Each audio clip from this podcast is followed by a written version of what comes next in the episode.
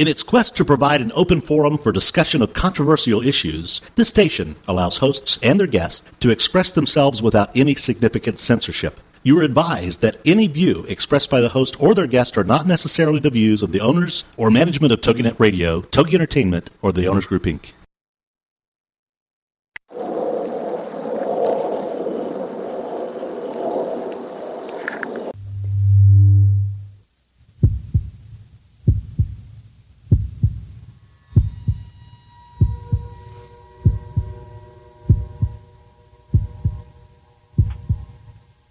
Come with us on a journey into the unknown, the unexplained, and the unbelievable. We will test your senses and challenge your beliefs. A world where science and religion clash. Or do they?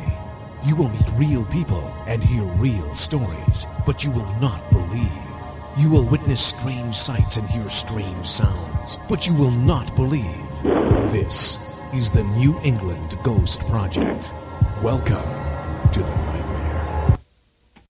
Buenos dias and buenas noches, senors and senoritas. Welcome to another edition of Ghost Chronicles International on TogiNet, Correct, Ghost Channel, and beyond. I am Ron Kolek, your host, the gatekeeper to the realm of the unknown, the unexplained, and the unbelievable New England's own Van Helsing. And with me, my co-host, the Ghost Finder General himself, Mr. Richard Felix. Good afternoon and good evening. Ah, you How are are you? there. You know, I was holding my breath. I wasn't sure. I could hear this heavy breathing, but you know, I hear that a lot. it's definitely me. and uh, so, is the snow going there? I mean, all that Yeah. glo- global warming all over, or, or what? Yep, it's all gone. I'm I'm very disappointed because I love the snow, I love the ice and the frost, uh, but unfortunately, it, it, it's uh, no, it's it's warm and it's wet. Well, And what are you horrible. gonna do? Really? Now, you weren't here last week. You were up uh, doing Yeah. something cool, right? Yes, I was. I was. Uh, we, we've we've just started the second of. We're, we're looking for the UK's best medium. And, Not uh, as you know, we did the yeah we did the um, Midlands um, Right. Halloween, and now we're doing the the Northwest, which includes Liverpool and, and Blackpool and that area. And we did the auditions on on Tuesday night. Unfortunately, it would have been good if we'd done it live, wouldn't it? But that would have been cool. That's something we had to work on. Hey, yeah, we we could. I suppose. I, it would be difficult, wouldn't it, on on either the phone or on Skype? But I I, think know. there's a possibility. I really don't know. Let's work on it, Ron. I, I think it's a great idea. So do I. I mean, uh, we we've got the next um, the auditions for um, East Anglia, which is which is Cambridgeshire, uh, Norfolk, Norwich, and all that lot in. Oh gosh, uh, March, I think. Um, yeah, let's let's see what we can do, shall we? I think so. But anyways, tonight we have actually a great guest. I actually had the pleasure of uh, talking with her before, and uh, she's a great author, and she's an all-around kind of neat person. So why don't we bring her on the line? Why not? Yeah. Let's do it. Kathleen, you there? I'm here. Hi, Kathleen. This is Kathleen, who's written the book "Don't Call Them Ghosts." So what should we call them? You can call them anything you want to. That's the title of my book because that's a statement I made to my husband the first time he called them ghosts. Um, it was Christmas Eve, the first night we were in this particular house, and he had come in from um, church. It was midnight mass. Walked over to the fireplace where I was standing and said, "How are your little ghosts this evening?" And I turned on him like a snake and said, "Don't call them ghosts, but you can call enough. them anything you want to." Now, So now this obviously you live in a very haunted house. Yes, I do. lived, Lived. lived. That's Lived. the key.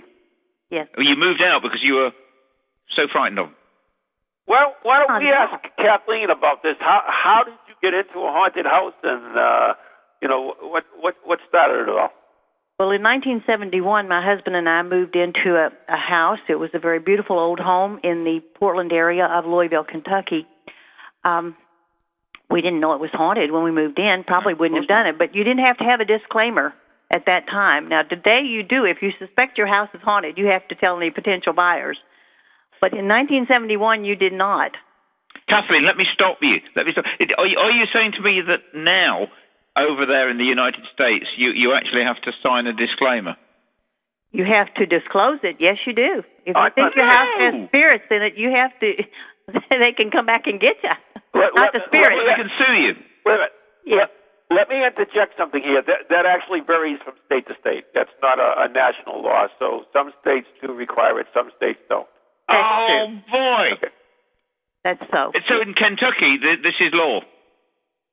Well, I wouldn't say it's law. I don't know that. No. But I feel like But you couldn't really, in good conscience, I don't think you could do that to someone today.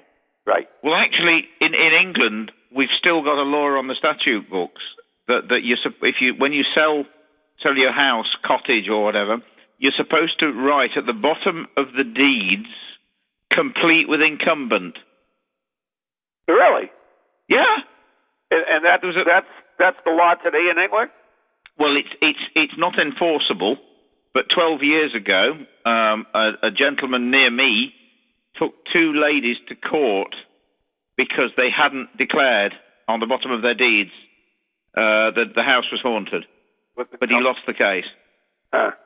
Interesting. Wow. So Kathleen, anyway, carry on. Carry on.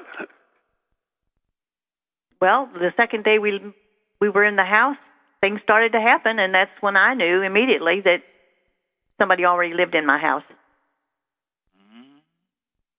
Now, did your husband believe you? Um, my husband is a very wonderful person who doesn't have peaks and valleys and ups and downs, and and he's very supportive of whatever I, I think or do. Um, but the first night this happened, well, may I tell you how what happened? Do, I'll tell you what it please. Absolutely.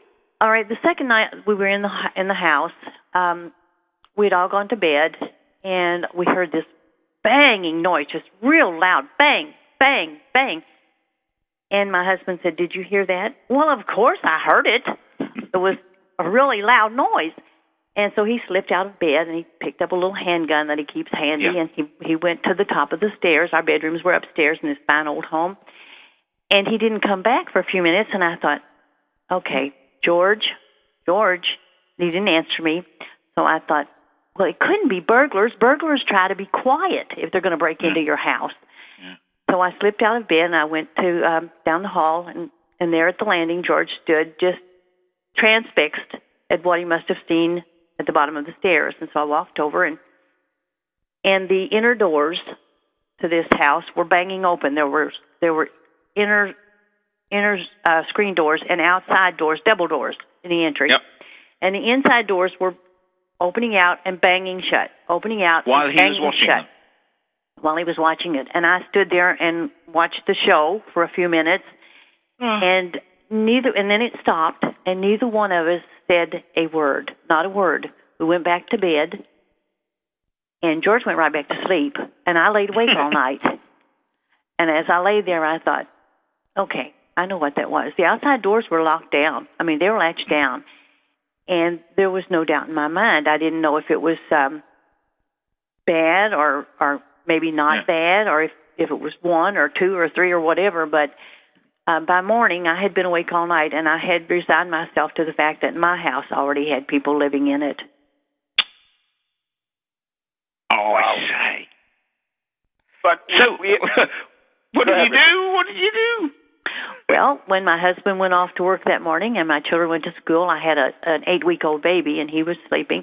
I went through the house from stem to stern, from the top to the bottom, went through every room and said, Okay, I know you're here. Don't hurt my family. Oh, Just don't hurt us. If you want us out of here, we will leave. But I need to tell you that we sold everything we owned to buy this house. So if we can live here together, we need to do that. Um, at the time, I had another interviewer tell me I would have been out of that house in a flash. I couldn't have lived there another day. Obviously, like- you have more money than I do. it sounds like Richard. Richard would be that same way. But Yeah, well, I'm frightened of ghosts.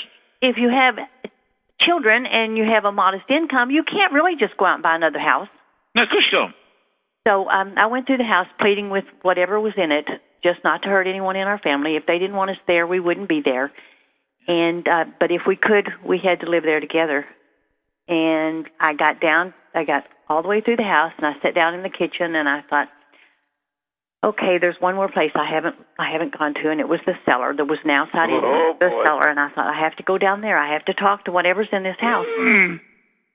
Went downstairs, and in the cellar there's a dirt floor, and there's one light bulb in the middle of it with a big pull string on it. And I thought, okay, I have to go over there and turn the light on because I'm afraid of the dark.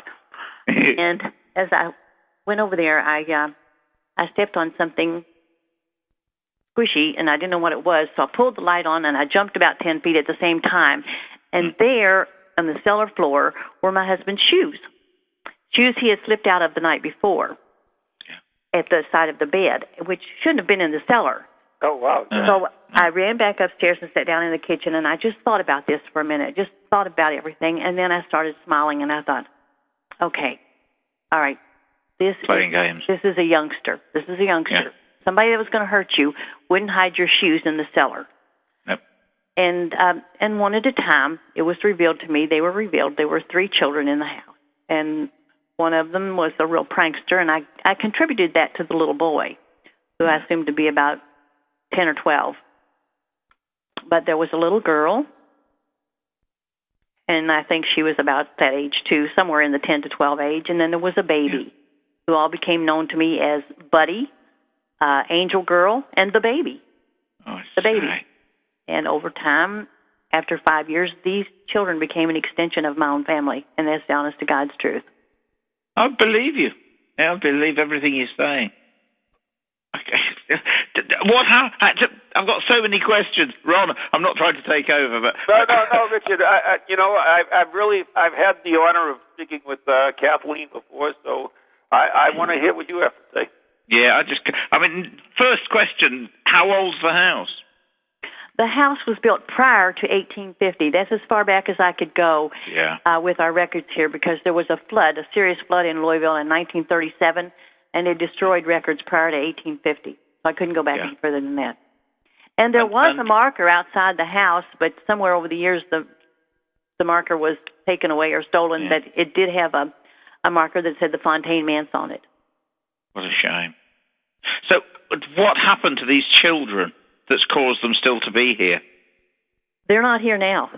You have to Oh, read right. the book. It has a very good solution, uh, a heart wrenching solution that that tore my heart out. But Yeah. the the children are no longer on this earth. But I So, feel like what happened to them that kept them there when you when you moved in? Well, let me tell you what I think happened. Yeah, come on. because I did I did do a lot of research with this and went to the Filson Club here locally and and was able, even able to obtain the Fontaine Bible uh, and the census records for that time. But I think at the turn of the century there was um, an epidemic of scarlet fever in Louisville, and I think they died of scarlet fever. I think the first to go was the the boy, Yeah. and I just don't think he knew how to leave or that he would not leave without his siblings. I think they were all ill with this scarlet fever and he he wouldn't leave without his siblings and so by the time the baby died he didn't know how to leave Oh. now that's just my own my own Yeah. feeling And and did you communicate with them, Kathleen? i certainly did I, I did now i know Yep. i know there are people out there thinking okay they're going to come with No, a butterfly net no. and take her away but no, yes. I did. When this first started, I, I had to talk to them initially to find out who was there and if they were going to hurt my family. And Yeah. then as it went on, I feel like um, if you walk like the mother and talk like the mother, you get to be the mother. Yeah, yeah. And Where was their mother and their father? where was their Gone? mother? Oh yes, gone. I think they watched their parents die. I, I mm. think they passed away and then watched their own parents die. But again, that's my my thoughts after theories, lived yeah, there yeah. five years and and yes, I talked to the children all the time. Gosh, They didn't talk back, but I talked to them. I knew they were present and I knew what was going on. Yeah. Did you see them? I saw them each one. I saw the little girl on three occasions, and then I saw all three of them the morning we were moving. The very morning Oh, my we were going to move. Um, I I had talked with them, and then they all, bless God from whom all blessings flow. They all appeared to me that morning before we left, and things happened rather quickly. But Yeah. it, it it did resolve. Very happily, it resolved. Really? Tell us more, please. Well, what do you want me to tell you? Well, I want to know, first of all, you, you, you lived with them for five years. Yes, Um, and they became an extension of your family, which is they did. I bought these fantastic. children Christmas presents. Oh, I know. Don't laugh. I know. no, one, listen, no, you're so wrong. one I'm- critic I, I told me believe in this. that. one critic told me she didn't believe that for a minute, and that uh, that was toothachingly sweet. Yeah. What about your children? Did did they know about them? You know, my husband and I thought we had this great secret. We thought we had this Mm. great secret all these years, and then when Llewellyn was going to publish the book, they they told me to ask the children, each one of my grown children now, how they felt and what they thought about the house when we lived there. And we found out only then, in 2004, that each one of the kids knew about it. They each one had their own stories to tell about it, and we didn't have a secret at all. So they'd seen them, heard them, uh, or Now, my youngest son was born very prematurely, and he didn't talk until he was over three years old. And I go into this into the book, which made him a very willing playmate for these Okay. children because he couldn't talk and didn't talk until he was well over three. And he he played with them all the time. I mean, you, I could tell, I could watch. And um, the others, they didn't say anything if they saw them or talked to them, but. uh well, if you read the afterword in the book, you'll know that they all were very well aware of it. You know what's You interesting? Jill- You know what's interesting, Sorry, Ron. too, Richard, is that uh, when Christmas rolled around, Kathleen, you had an interesting solution. Well, I, like I said, I did buy Christmas gifts. I did, and I put a little Christmas tree, a little ceramic tree in the attic where they resided, and um, the the little boy, teenager, the young young boy, uh, always played with the basketball. He played with my my youngest oldest son's basketball and made a lot of racket upstairs. Now I have to go to the stairs and say, "Quiet down! You're going to wake up my baby." And so at Christmas time, I bought him a Nerf basketball set. But Oh, unfortunately, he never played with it. He continued to play with the real basketball. But I bought him a Nerf basketball, and then I bought the little girl um, uh, perfume called Heaven Scent, Mm. and I bought the baby a yellow play blanket because my my own baby had a little blue blanket. Oh. He carried it around with him, and so I bought the other child a yellow one. Did you ever get um, evidence that they'd that they'd actually touched them, held them, used Oh, the perfume, snuggled the yes, blanket? Yes, there was an occasion when uh, I could smell the perfume. There was a, a serious incident with my youngest son, and I knew this little girl had actually pulled my baby from a bathtub that was that he would have drowned in. He would have drowned in his tub. But um, when I would talk to them, I would go upstairs to the attic. There was a porthole window in the attic. It had stained glass around it, and I knew that's where they were because that's where I. I mean, I just discovered that. And you have to read Yeah. the books to tell how how you don't have that Right. much time on the radio. Right. But um, I went up there with these gifts and sat down, and um, as I flipped out the little yellow blanket and laid it on the floor, I could see it scrunch up. It scrunched up, and I knew the baby was crawling on that blanket. You are listening to Ghost Chronicles International with Ron Kolek and Richard Felix. Our very special guest is Kathleen O'Connell, who's written the book Don't Call Them Ghosts, which is a very, very good book. I know it was one of my wife's favorites, actually. I need a copy. And, and it's McConnell, not o- O'Connell. I got my Irish mixed up. Uh, Can't, it, can't we it's really- extend the show, Ron? Pardon me? Yes. Can't we extend the show? It- it's really a it's a really good book. It's published by Llewellyn, and uh, it, it's it's simply amazing. I mean, when you think about uh, someone moving into a haunted house, they always think of the worst. You know, Yeah. they think of evil demons and and you know things that go. But here she had uh, children, which is you know totally different. Now, um, so you, you had absolutely no grown-ups during during uh, haunting the house as well. It was just the children, correct? No, it was just the children. That's right. Right. We didn't tell anyone about it because we didn't want people to uh, make fun of us. We didn't want people to come and say, "Oh, you Especially live with the the ghost." We didn't want the children to be ridiculed at school. We didn't tell anyone. Not until we Mm. moved. what made you move, Kathleen? Um, it became necessary that I get closer to my mother. My mother fall, All right. fell and, and broke a couple of bones, and I thought we've got to get closer to my mother. and uh, she lived in New Albany, Indiana, which is across the bridge and out in the county a little bit. And it just came about that we had to get, I had to get closer to take care of my mother, and that was a whole other episode with um, rationalizing. The children knew something was going on. The the spirits knew something was going on, and it became very unpleasant. Some of the things they weren't happy about us moving. And what uh, did they do? um, well, you know, you hear people talk about it gets really warm, it gets really hot, or, or really cold. It gets really cold, and um, as my time passed with these children, it got warmer. You know, I thought, well, they had warmed up to me. You know, it was Yeah. it was easier. But during the time when I knew we were going to have to move away, it started getting really cold in the house, and I knew that that's what was going on. They were unhappy, and they were letting me know that they were unhappy because they knew we were we were getting ready to move. And I had told them, if you can go with us, come, go with us. And what did they say? Did they talk to you? Did they say no? We can't. I mean, because I, I believe that a lot of uh, spirits are are territorial and, and Mm. tend to be, you know, stay where Earthbound, right? where they died. Right. They they didn't tell me. They couldn't tell me. I, I we couldn't communicate like that. Right. But um, I, I just felt like if they could, they would. But I, it wasn't to to be. It was to be for them to come with me. But it did get resolved. Um, I thought it was going to rip my heart out Yeah. because these children were had literally become part of my life. And Gosh. it's, it's interesting is, uh, Kathleen, how did you select this house to purchase in the first place? Pardon me. How did you select this house to purchase in the first place? Oh, that's very interesting. That's very interesting. We were having a new baby. I told you my my youngest was eight weeks old when we moved Yep. into the house, so we were we were looking for a bigger house.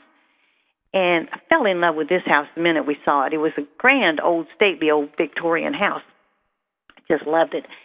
And um I had never lived in anything so fine. I'm I'm from the country. I lived in a, a farmhouse all of my life. And uh let me back up a little bit. I have to Okay. back up before I ever married George McConnell. Um, my previous marriage, I was working at a bank in Louisville, and I I used to ride the city bus to Louisville. I would park in at the depot in New Albany and ride the city bus downtown Louisville. And we passed this house, this house where these children are, and I would see in the window of this house from the bus. I we walk. I went past this every day, and this little girl in the nursery would. I thought she was waving to me from the bus. I thought she was just waving as the bus went by Hmm. and the house was had, had been for sale. It was for sale then, and I think the house had been for sale maybe seven or eight years when we bought it. Good lord. But um, we didn't think anything about that. Uh, Never gave uh. that a second thought. But um, then one day after my husband and I had been married a while, and we moved into the new house. I was walking my my uh, middle son back from school. It was just a block away, and I would walk kind of walk backwards so I could watch the house and walk him the the block to the schoolhouse and then cross him with the guard, the school guard. And then when I came back, when I would pick him up at noon from kindergarten and we walked back to the house, we were standing at the traffic light there wa- waiting to cross the street, cross the parkway. It's a four lane highway. And I looked up into the window of the nursery and saw the little girl, and it was the same little girl I had seen from the bus all those years ago. All those Good. years ago, it was the same little girl. And she girl. hadn't changed, of course. No, no, not at all. And I was frozen to the spot. And my my youngster says, "Come on, mommy, we're going to get run over." Because I just froze. I just froze in place at what I had seen. This, this same little girl.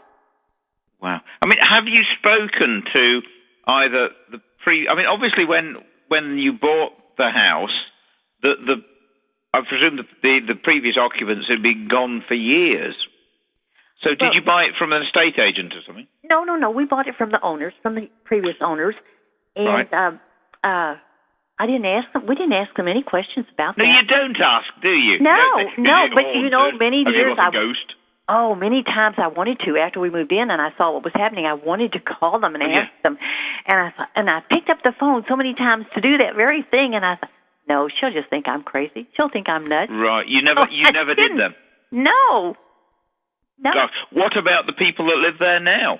Now they're the same people that bought the house from us Yeah. in 1975, And um, after the book came out, I thought, now this they're either not going to like this.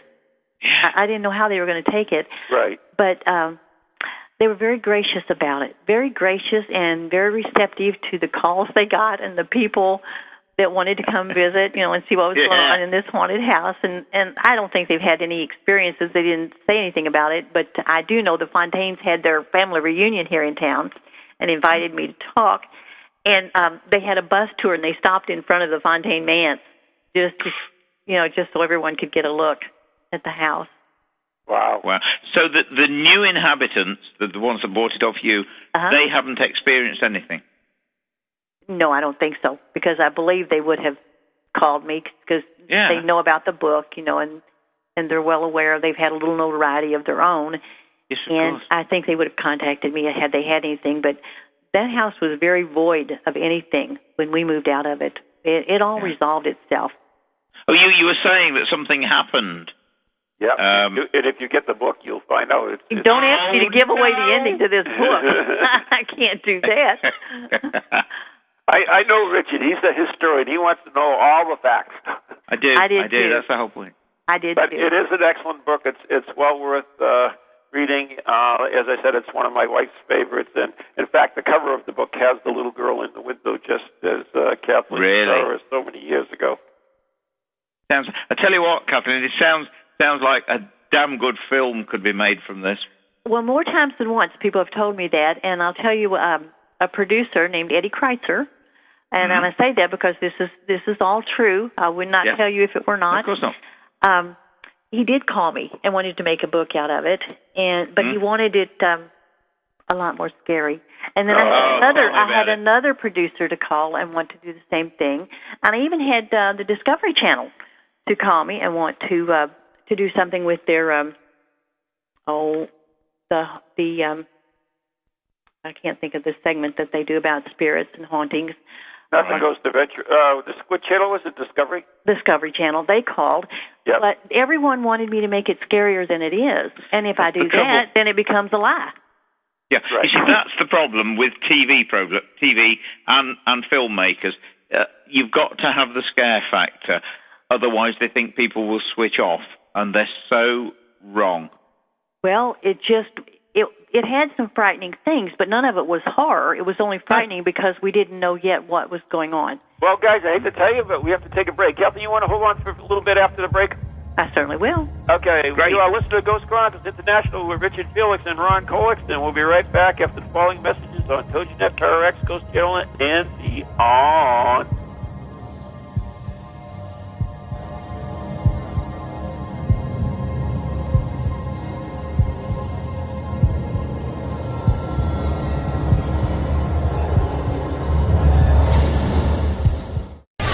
Welcome to TogiNet, radio with a cutting edge.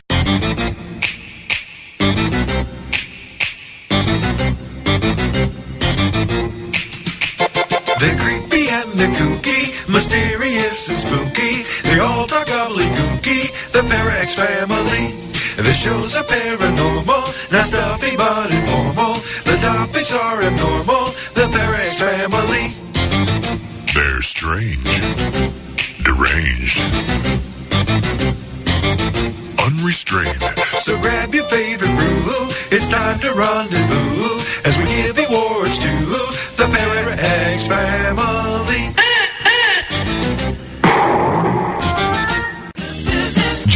What Now? Helping women create the life they deserve with Lori Giles. Tuesday afternoons at 4, 3 Central on TogiNet.com. If you need answers to life's tough questions, ask Lori. Lori Giles is a professional life coach and attorney focused on helping women get through important life transitions, and she's the author of the What Now series. Through her coaching firm, Your Right Track, Giles has helped countless women cope with life changing events such as divorce, empty nest syndrome, the death or disability of a spouse, and the challenges of coping with aging or sickly parents. Her unique perspective as both an attorney and life coach allows her to help women navigate through the legal and emotional practices of what now moments, and the psychological issues of gaining self confidence to be a single parent, and the stress of being a part of this scattered frenetic lifestyle known as the sandwich generation. For more information on Lori and her books, go to lorigiles.com. Don't miss What Now with Lori Giles Tuesday afternoons at 4 Eastern, 3 Central on TogiNet.com. Are back. You are listening to the Ghost Chronicles International on TogiNet, Parax, Ghost Channel and Beyond. I am Ron Kolek. With me is my good friend, Mr. Richard Felix from across I'm still the here. And also uh, today we have Kathleen McConnell, who has written the book "Don't Call Them Ghosts: The Spirit Children of the Fontaine Manse." It is a true story. But uh, I have a, actually a quick question. If anybody has a question for Kathleen, or uh, please call it at eight seven seven eight six four four eight six nine. 877-864-4869. Now, Kathleen, I noticed in the book that you uh, gave them names. Now, wh- where did these names come from? That's a good question. You know, no one's ever asked me that before. Um, Trust you, Ron. yeah, figures. I think I think it was obvious that I didn't have a name for the little boy, so I just called him Buddy, um, because he he seemed to be my my youngest son's buddy. He was the one he played with, and then the little girl. Um, since I knew she was a spirit, she was just an angel. Just she just became Angel Yeah, Girl. yeah. It was that obvious that she was Angel Girl. And the baby, I never gave a name. He was always just the baby. The Capital T, capital B, the baby. I say. And Now, You're, I- you're, you're, sorry, that's, that's okay. Go ahead, Richard. carry on. I, I, I got to say now, the, the baby. Uh, how do you? I mean, how do you know you have a spirit baby? You know, it, how old was the baby? Do you think? And and what made you think that the baby was there? I'm so glad you asked that. I'm so glad you asked me that question because shortly after we were in the house, um, uh, I had gone upstairs. I was making making the beds upstairs, and I had a gate across the steps so my baby couldn't crawl out. And this was little. Oh, I guess I guess we'd been there about three months the first time this happened to me. I'd gone up the steps, and the basketball was in the middle of the hall. Well, I just gave it a kick down to the end of the hallway, and it, it rolled. You know, I thought, well, Michael's left the basketball out for somebody to stumble over, so I just gave it a kick and it rolled to the end of the hallway. And I stood there for a minute, thinking, okay, which bed am I going to make up first? And the ball rolled back to me. And I didn't think anything of it. Didn't think anything of it right off because it's an old house. You know, it's Yeah. a very old house. It's probably, you know, maybe it's not. uh Slope or yeah. not true or, or square. And so I I just stood there, watched the ball roll back to me because the the nursery's at the end of that hallway. And when the ball rolled back to me, I gave it a kick again because I'm a little bit suspicious why this ball's rolling back. And the ball rolled back to me again. So I sat down then, sat down in the floor, spread my legs open, and rolled this ball back down the hall towards the nursery. And when it rolled back to me again, I knew what was going on. Surely Yeah. you've played this game with your own toddlers Mm. where you roll the ball back and forth. And I sit there and roll the ball back and forth. Now, I know an adult or a teenager or even a adolescent is not going to roll a basketball ball back and forth between your legs. This No, is a no. toddler. This is a baby. And so that's how I knew I had a baby. And then, then as months went by and years went by, my own little boy, I would see him in the floor playing this same game, and they would roll the ball back and forth. Of course, there wasn't anyone you could see at the other end, but I knew what was mm-hmm. going on. I would sit back in amazement every time mm-hmm. and and watch this. Just sit back and in awe and watch this ball roll back Of course, your your children were, weren't frightened, were they, of of of the spirit children? Well, I can't answer that for them because we didn't we didn't talk about it, and I, No. we never suggested that the house had spirits in it. Um, I think my middle son probably was, um, but I can't answer that question for you. My youngster was, sure my baby wasn't. No, because again, it's the norm to them. They, they, it's only later that we, we tend to get this silly fear thing after we started watching uh, horror movies, um, Hollywood stuff, and TV programs. Wait a minute, Richard. Wasn't wasn't it you when you were young that used to pull the covers over his head in, Yeah. in f- fear of the green ghost? Yeah, I was. You've got it in one, uh, and that was from the age of four. But remember, I'd been influenced by children that were older than me that told me ghost stories, um, which frightened me, of course. And that's exactly why a producer wants me to make my my story something that it's not. Yeah, I know it's so wrong. Um, uh, if only people started to realise how fascinating this this this other world is. It doesn't have to be scary.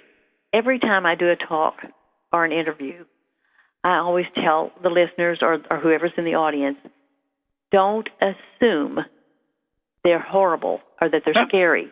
Don't Correct. assume that they're not. No, But just don't make the assumption that, that you have to be afraid of them. I start every every talk and lecture that I do with trying to explain to people that the profession of a ghost, if it had one, wouldn't be to scare you. Oh, how lovely. They're not there to get you at three o'clock in the morning at the foot of the bed. But you Well, bless think your are. heart. That's true. That is so right. Yeah, I know. And there's but we're so much frightened more. of what we don't understand. Exactly. But there's so much more in the world than just what you can see. Of course there is. Wow. What a story. Uh, but, Is this book available in the UK? I don't know that. I don't. I- I know would that. I have. It has been sold to to three other countries, but they were all Muslim countries. Um, I don't really? know if it's available over there. It is out in Spanish. There's a Spanish edition, but that's here in the states too. I can't read Spanish. I can't either, but I have some copies of No it. hable, huh? I think Ron's going to have to get a copy of this and send it to me. Yeah, it, it's a very good book. Um, it's it's published by Llewellyn, and once again, the, the author of this is Kathleen McDonald. Uh, McCon- I'm, I'm always screwing that up. It's McConnell. I mean, it's Irish name. How simple is that? But you know Yeah. me. I wouldn't have my Scottish husband hear you say that's Irish. Oh, He's only Oh, second no. gener- He's only second generation here from from Scotland. Oh, there's, there's a difference between Scotland and Ireland. well, there are Of course two people who live there. I'm just kidding. Let me explain something very quickly, which has got absolutely nothing to do with ghosts at all. Yes. There was a there was a, a tribe of Irish people, and they sailed across from Ireland to a place called Pict Land. That meant the painted ones, and they colonised this place. Those people from Ireland were called the Scots, and that place became Scotland. Really? They were Oh, Irish. What a piece of history! How's about that, guys? Thank you. Richard, you surprised me. So So anyway, they're, all- they're all one. We, we want to thank you so much for being on the show, and uh, we really appreciate uh, the insight into the book. It's a great book, once again. Uh, Don't Call Them Ghosts, Spirit Children of the Fontaine Manse, a true story by Kathleen McConnell. Thank you for Cornwall, having me. Thank you for having me. It's my pleasure. Thank you so much. It's been Thank you, wonderful Kathleen. to talk to you. Yep, have a great day now. You too. I need Bye-bye. a book. Wow, that was pretty What cool. about huh? that? Now, it's interesting that you men- mentioned Scottish, uh, how they were actually Irish. That's Yes. Did you, did you ever hear about some lost monks that went out in a boat? Uh, they disappeared. No. Oh, this is is this in your book? No, no, no, no. It's not in my book. This is. Oh. Uh, I can't, for the life of me, recall their names. But they supposedly they came to America and uh, colonized America in certain spots. We have a I place. in-. We have a place in Salem. Uh, I can get the name for. Maybe by next show I'll, I'll dig it up. Yeah. What? Salem, Massachusetts. we definitely uh, uh, had. Uh, uh, they supposedly landed at America's Stonehenge, and that's where they stayed. So, Right. Didn't know that. yeah. But you know, wh- when you think of this um, Irish-Scottish connection, it, it's something that a lot of people um, don't know. And I say the, the Scots were Irish. yeah, that's that's not going to go over well nowadays. I can tell you that right now. No, no. There's still a there's still a um, a place in, in certainly in Northern Ireland called Scottstown. Interesting. Uh, I'm going to so. ask you a little bit about what happened over uh, last week, but uh, I Oh, actually yeah. want to I want to uh, mention something myself. Uh, Yes, sir. Last last night, Maureen and I went down a uh, a place in Boston uh, to do a, a bit with uh, Chronicle Channel Five Chronicle, and uh, we were in this this very old and distinguished hotel that uh, was haunted, of course. And we, we did the shack hack or the hack shack or whatever the heck it's called, right? Yeah, yeah, Uh, yeah. Are, are you familiar with that, right? Yes, I am indeed. That- It's it was- similar to the obelisk, but it, Yeah, it's very it picks similar. up radio waves, doesn't it? Actually, it is the um, I, I would say the predecessor of the obelisk. But Yeah. anyways, um, the cool thing about it is we, made contact with the spirit, and uh, we asked asking questions with the Hack Shack. And um, I says, well, you know, it wasn't very talkative. I says, well, what if I paid you? How much would you uh, want? And uh, oh, that's what it said. Actually, it said uh, uh, money. So I, I, I took out some money. I think I had nine bucks on me or something. Put them on the counter. I said, I have nine dollars. You can do that. And it came back and it said uh, twenty. No. I said, no, no, no. I only have nine dollars. Then it said two. And it was funny. We carried on this little bit of a conversation. It was only a, a little bit because the, the the piece was shot for Chronicle, but it was very interesting. And it got into this whole thing over currency. It was really funny. We had this little bartering going on using the uh, uh, Hack Shack, and I thought it was kind of neat. So it does. It can work. Oh, it can work, and we've had great success. Uh, we used it. Uh, we went on board a uh, B-17, and we Oh. used it, uh, we used it on board a B-17, uh, and it was really uh, interesting. We had some very good. Obviously, a haunted B-17. Right, and, and the okay. This is the funny part about it. It was haunted, but it wasn't haunted by anybody who you would think would haunt the, an airplane. It wasn't like a flight crew or, or Was somebody. someone that had worked on it, renovating it? exactly somebody. There who you go. You it. see, Yep, somebody built it. absolutely amazing. My Isn't that- favourite aeroplane, Flying Fortress. Really? Yeah. Oh yeah, I've dug them up. You know, in England, um, crashed one. Really? Uh, there, Oh, yeah. there's, there's quite a few in England. Uh, Yeah. In fact, there's quite a few ghost ones I hear too. Oh, there are. Ron, Ron, uh, it's in Derbyshire, which of course is where I live. It's, it's called a place called the Peak District, and obviously it's, they're, they're not mountains; they're um, hills, um, and there are well over seventy-five crashed aeroplanes on in the Peak District, Correct. including a, a, a B-29 Super Fortress, um, similar to was it Enola Gay, you know, the one that bombed Hiroshima Right. um, B-24 Liberator, um, B-17, and I've dug them up. And they're Now- haunted. now you dug them up. I mean, uh, isn't that like almost desecrating a grave? No, I don't think it is, um, because uh, there are times when we've actually um, found um, body parts. Obviously, we stopped straight away, uh, and, and then the RAF have come in and, and actually found found the bodies, and then, then doing something that is so important, certainly in the when it goes, it's called laid to rest, and actually giving them a decent burial. We've found um, dog tags um, from off a Lancaster, um, an English bomber, and, and we found the dog tags and returned it to the Canadian um, family. You know, I mean, basically, we're we're sort of uh, certainly not desecrating it. We're we're finding people's loved ones. Right. Now, Uh, but I, very I- seldom, very seldom. I know, I know in my book that uh, we definitely have one of the tales from the, the UK uh, about uh, the Overexposed, which was a ship, uh, an airship that went down. Uh, I, I'm trying to think. I, it might have been a, a B-29, but uh, there's uh, quite a few ghost stories associated with that, and uh, people finding actually uh, uh, things that belong to the crew and and the crew Yeah. being seen and everything. It's it's quite interesting. I, I you know the. Sounds good. I mean, you, you always tell that story where you see the the airplane pilot that's walking down the the, the Yep, runway. across the apron back Yeah. to the control tower. Well, you know what, Richard? In our book, which is is uh, basically 365 ghost stories from around the world, Yeah. on airstrips across the world, that story shows up. Really?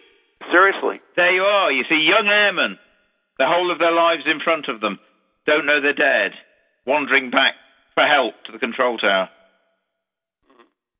Oh boy. I'm actually um, uh, going to investigate a, a very haunted airfield uh, in Lincolnshire. Um, there's a Battle of Britain um, station, and uh, fighter planes, obviously. Lots and lots of ghost stories. And it's still operational, but I've been invited to go there. Okay. do the show from there, couldn't I? Uh, you could. You could. we- We're talking. Uh, Rich and I are talking about doing uh, a lot more shows on the road uh, from various Yeah. haunted locations. I know. I can remember the last time you went to a haunted location where someone actually came into the chat room and said that they could see the spirit behind you, and yeah, that was kind of interesting. And the following week, the same thing happened to Edward, who was doing the ghost walk in there, which was quite Really? amazing. Yeah, yeah, someone saw it. Anyways, you're listening to the Ghost Chronicles International with Richard Felix and Ron Kolek. The number is 877-864-4869, 877-864-4869. If you have a question for either one of us, or you can join us live in the TogiNet chat room or the Parax chat room. So, Richard, what happened over the last week? I, I know you weren't able to do the show last week, but uh, That's right. I'm very sorry about that, but Oh, I, I was okay. in Liverpool, which is about 100 miles away from me, You, you know, we doing kept the the, auditions. we, we kept the for- stiff, we kept the stiff upper lip. You know. Very good. Okay. Well done, sir. Yeah, very good. So you were in The uh, third time I've let you down, isn't it? Uh, you were in Liver, Liver, where? Liverpool? Liverpool. Liverpool. Yeah. Uh, Derek Acorah's hometown. Ah, and we were doing the, um, the it's the northwest of England, and we're doing the northwest best medium competition um, next month. Um, we've got we did the auditions, and we've got uh, six finalists. Um, very good. So we've got one or two from the Spiritualist Church. We've got a lady who is a staff nurse in a hospital uh, a, a lady who's in the army. Um, so we've got a really different sort of group of people. Quite good. Now, I'm quite impressed. you know what's interesting? You did mention nurse. It, it, uh, there are quite a few nurses that do are sensitive. I, I found that out in Yeah. my travels so far. It, I think that's interesting. But the fabulous thing about them is that I'm not saying other people aren't, but but we're talking here of credible people. You know what I mean? Policemen, firemen, um, uh, nurses, doctors, uh, and they see ghosts. Right. and we believe them because we say, well, they wouldn't make things up. They're a credible person. Which is, different, you know what I mean? It's different. We're, we're sort of, um, we believe them, and yet you and I say we've seen a ghost, and they say, yeah, yeah. It's true. True, it? True. I think there'd be a very good TV series just based on, on interviewing credible people that have seen ghosts. Um, like, for instance, um, the ghost in the White House. exactly. Winston Churchill. He saw it. Yeah. He saw uh, Abe Lincoln.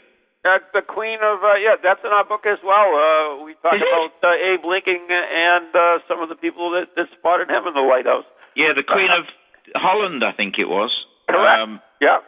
I isn't it? She, she saw Abraham Lincoln. Yep, get the heck out of him. There's the ghost of King George the the Second, who who haunts um, Kensington Palace in, in, in London. This sort of thing, you know, cre- cre- uh, the number of, of paramedics that I've spoken to that, that have ghosts in the back of their ambulances. Really? Yeah. Yeah, I had, I had uh, doing a talk in a very haunted inn in Wales, and this lady put her hand up. She said, "Can you explain to me?" She said, "I'm a paramedic.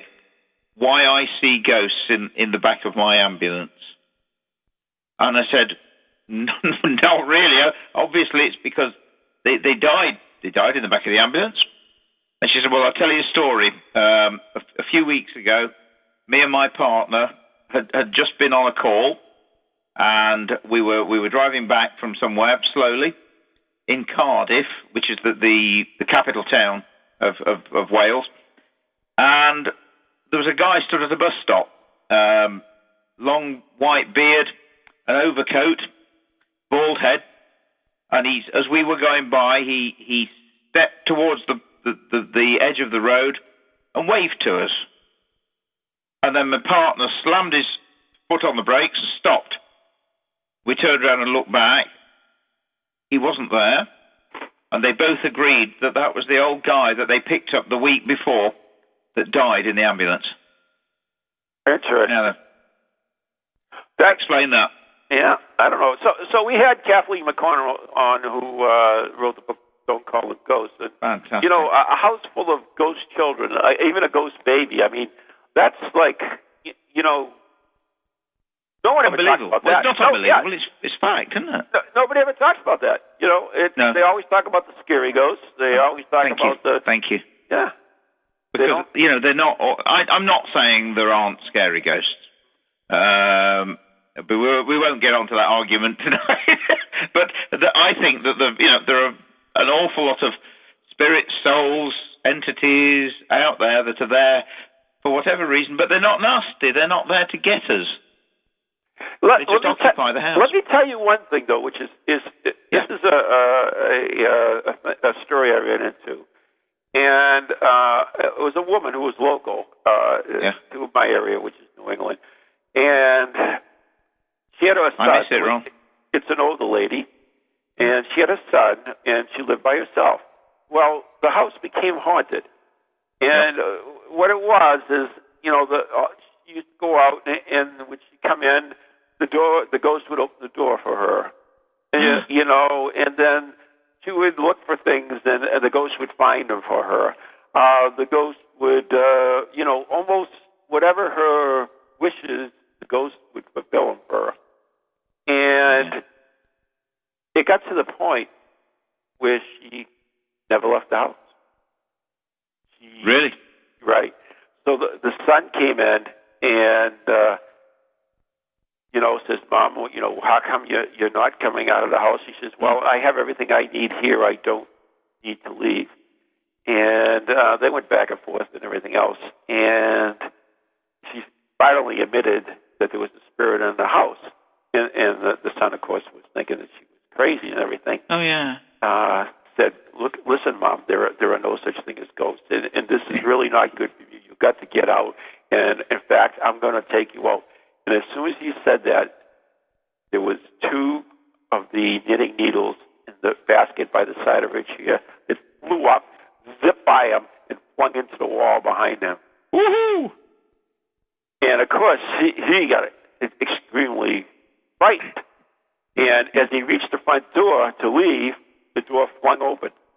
And as he got halfway through, it flung, you know, closed on him. So he, you know, he was quite concerned about this, of course. Yeah. So he came back. Uh, he came back, and he and uh, he brought the uh, uh, the local uh, priest with him. I thought so. Yeah.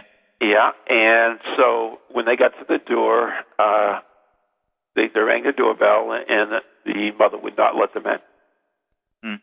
And so it, it eventually got to the point uh, where it went to the courts. Right. And because, uh, I mean, the woman would not leave the house. Uh, you know, she only had so much food there and everything else. And uh, so finally, the social service came in and uh, took her out of the house and they actually put her in a nursing home. But all while they attempted to do do that, uh, things, terrible things, were happening to the people that came to uh, remove her. Take her away. Yeah, absolutely frightening story. Now you don't, see, you know, we, we, this is the other side from uh, children to this. You know, it's it's amazing. I know you don't Yeah. believe in evil, But I but wouldn't that think- doesn't necessarily have to be an, an evil ghost. No, could it wasn't. It just wanted her to stay. a nasty ghost. You know what I'm saying? No, no. No, So- I have a, a story in, in in near Derby, um, a place called Chester Green, which was an old Roman a Roman fort, um, seven acre Roman fort in, in almost in the centre of Derby.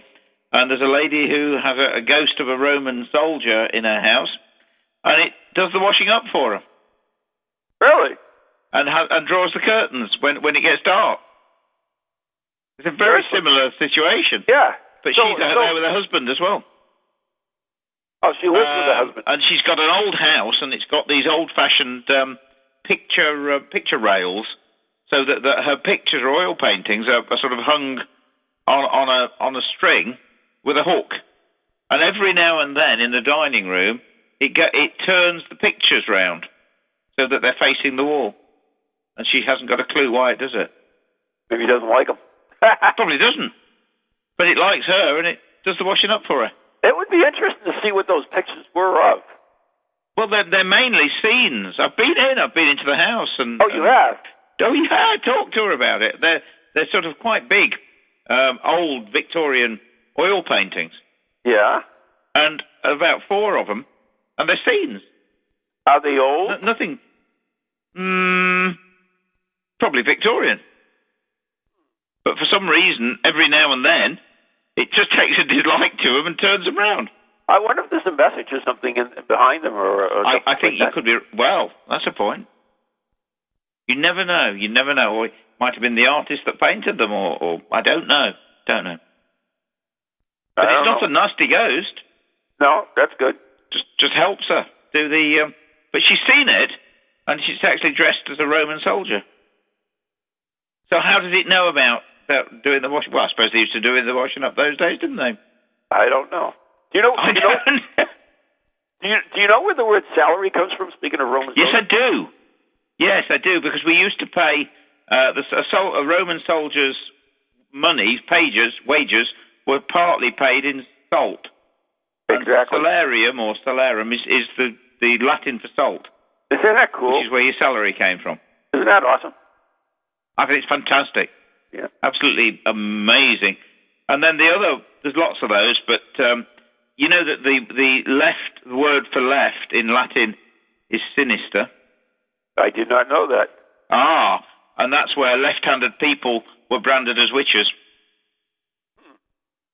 Sinister. I know. And We know we're just about. I know we're just about out of time. Anything you want to mention about? great. It's just about mentioning about your. I think uh, we need a two-hour program, Rob. Yeah, yeah, yeah.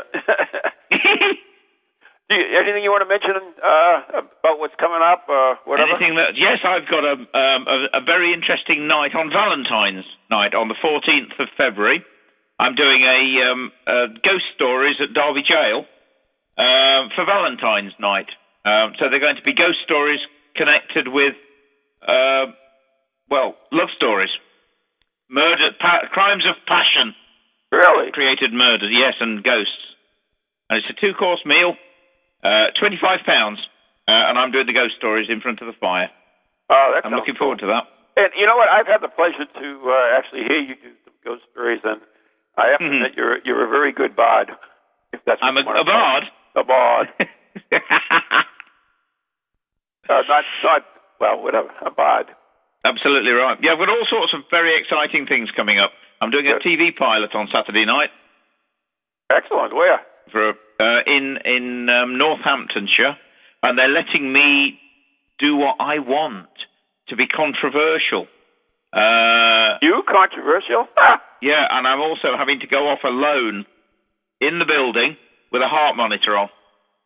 That's interesting. That's going to be quite exciting. Did I ever tell you what I did to Maureen? Now, Maureen's uh, uh, trans medium. I had this bright idea that when she channels, maybe we could, uh, you know, you know, keep an eye on like her blood pressure and stuff. So I brought in Yeah. this this digital uh, blood pressure thing. Well, guess what? The spirits almost blew the damn thing up. She's up there turning purple as this thing is tightening and tightening on her arm. because it was in a haunted location, and, and you know what spirits can do to, to electronics. It's Yep. like, oh my god. Yeah, she never lets me forget that. That was amazing. It's a good job you didn't put it around her neck.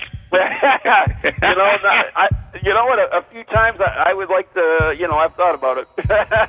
Yeah, yeah. So, anyways, uh, that's about it for tonight. So, Wow, I enjoyed that. I, d- I do have uh, a paranormal study group coming up on the 16th, I believe, at the Circles of Wisdom. Also, we will be doing a ghost hunt uh, at the Vault in Salem, Massachusetts. Uh, you can get tickets for those through the Circles of Wisdom in Andover. So it's, I guess we've got to wrap it up. Looks like it. It's good night from me, Yep. So and from it's good night uh, from you. Where, where were you? Derby, Derby, England. Good night. God Derby, everyone. England. Yeah, right.